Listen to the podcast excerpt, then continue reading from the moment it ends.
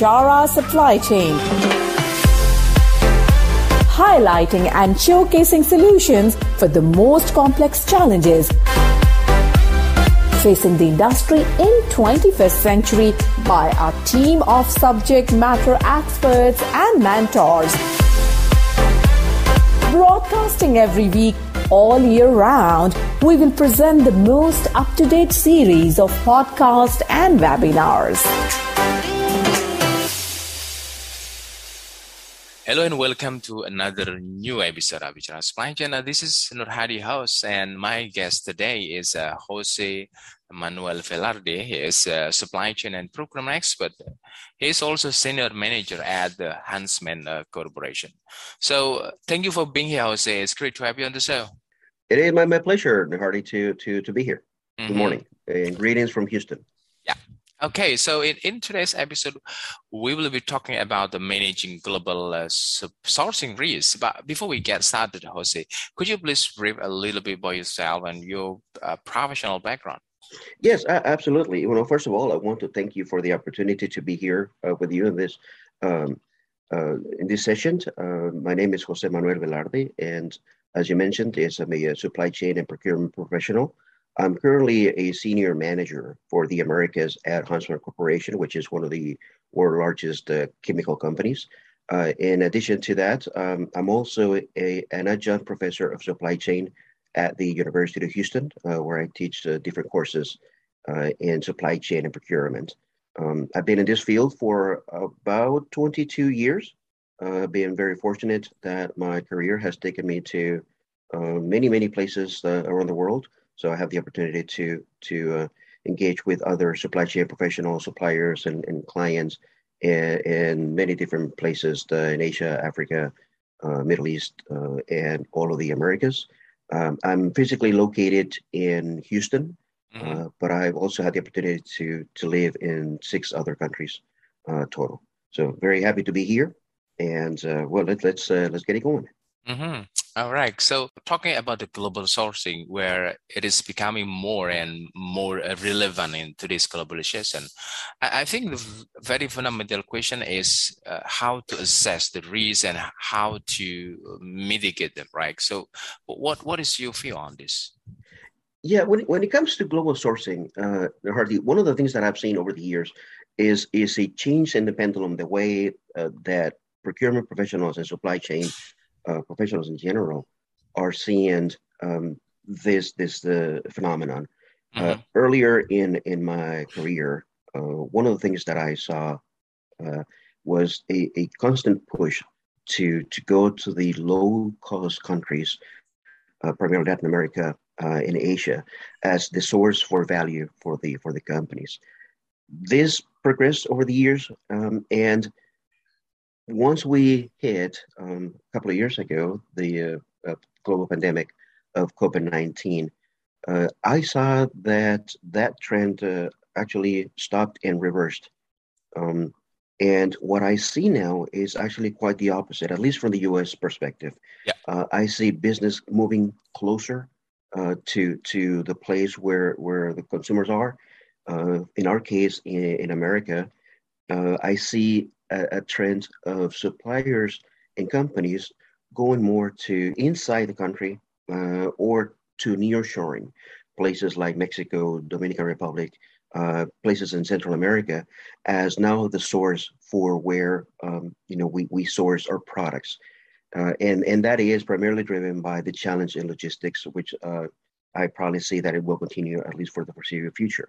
So the the way that that the uh, progression are now see this is in many cases not so much as the cost driven uh, approach, but from the risk perspective. Now, where, where five years ago, um, a cost would have been the deciding factor to move to, let's say, Indonesia, Thailand, China, mm-hmm. now is how long does it take for the product to get to where I need it? Uh, we're seeing delays in the US and the uh, West Coast. Yeah. Um, you know, over a month of just waiting for the container to be unloaded. Uh, that was unheard of a few years ago. Now that is the reality. So now the cost is taking a second tier on on the criteria for making decisions. And the first one is, can I get the product that I need? And that is primarily one of the reasons why, when it comes to the global sourcing, now it is more of a nearshoring approach. Um, what I see, and, and I probably see this this trend to be at least for the foreseeable future.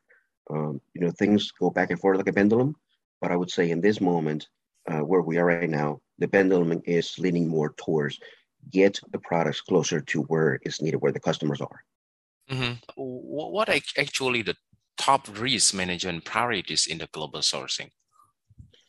From my perspective, like I mentioned, um, it is the availability. We uh, in our company and also some of the classes that I teach, uh, there's a model um, that that that we use to make decisions supply chain called it's like a pyramid uh, called the AQSAA model. It kind of teaches the the that I, I, use this to teach my students and also uh, my, my colleagues here at work.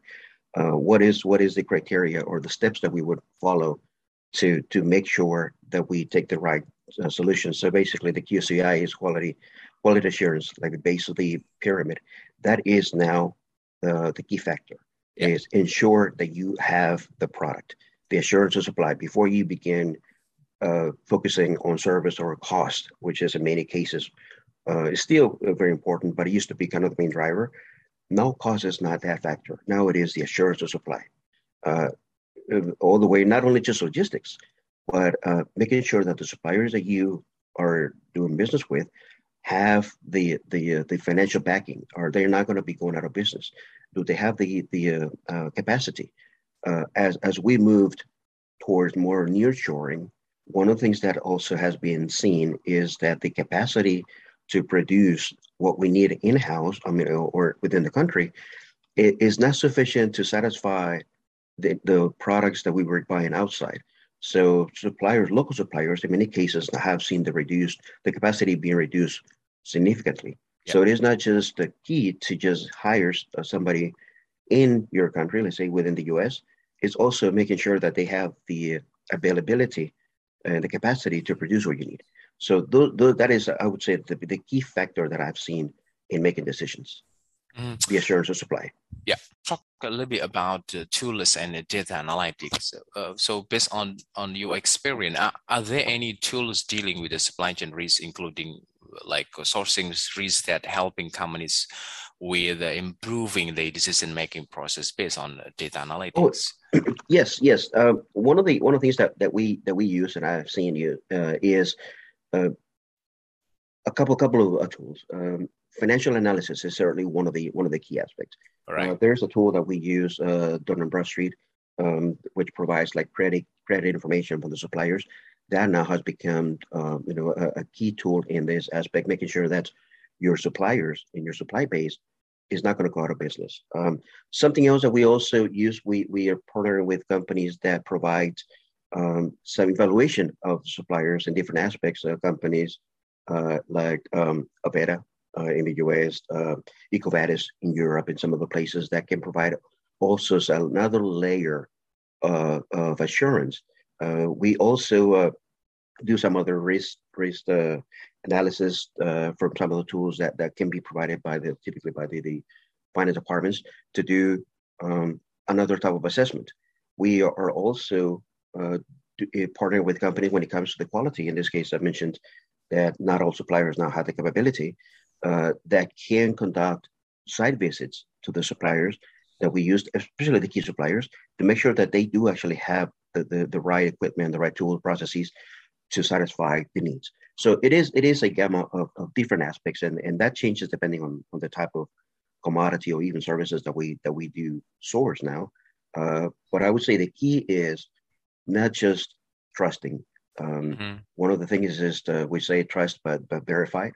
That is that is I would say the name of the game now, um, because we know that we're not the only one competing for some of the limited supply internally in the, in the uh, domestically, uh, and and we need to make sure that we that we select the right right partners uh, in that. But but we use tools that, that yeah. will assess environmental risk, uh, uh, financial risk, the supply chain risk uh, itself, logistics, and and we also used many tools for market intelligence. we we subscribed, and, and I subscribe even personally to different sources that can provide uh, on monthly or quarterly updates on what is happening in the market. That's probably one of the one of the key drivers now for us to make decisions, because the uh, the world supply chain is in, is in turmoil. Things change from one day. Something happens, and we need to be up to speed. So long long gone are the days when a procurement professional typically could have the luxury of not checking the market, you know, every month or so.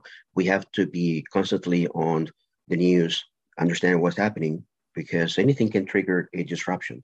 Um, and we and we need to be aware of that to make the right decisions. Mm-hmm. Interesting. So, Jose, what can be the key measures to keep up with the latest trends in uh, global sourcing? Well, there, there are different ones. Um, the the the uh, key metric that that we actually are implementing, and and I say this because we went through an exercise just a, a couple of months ago to see how do we actually measure a supply base, and we we uh, uh, collectively with people from uh, other places uh, within the company globally. Um, got together and, and we brainstormed what do we actually need to measure and interesting is that the delivery on time uh, and in full was actually something that was a key metric in everybody, and that was from everybody in the in the, the country and the, in the world for for a company. Uh, it agreed that the challenge is affecting everybody that way. So those are some of the key metrics that we're now implementing is uh, delivery in full and on time. Mm-hmm. Um, something else that we that we also saw, saw in that case, and we're putting as a key metric, is on quality. Uh, we, we've seen in some cases a decline, uh, yeah. as I mentioned, because not not every supplier was able to provide what was needed, and in some cases, the in, in an attempt to produce more, the quality may not be uh, as good as it probably used to be or as, as, needed. So certainly, quality was also in the top three.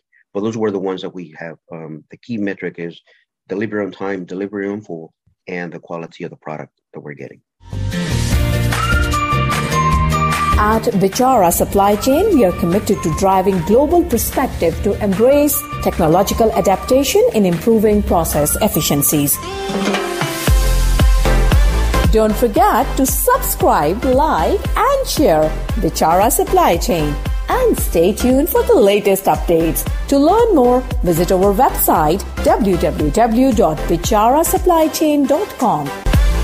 Thank you for listening to us. We look forward to seeing you at our next episode.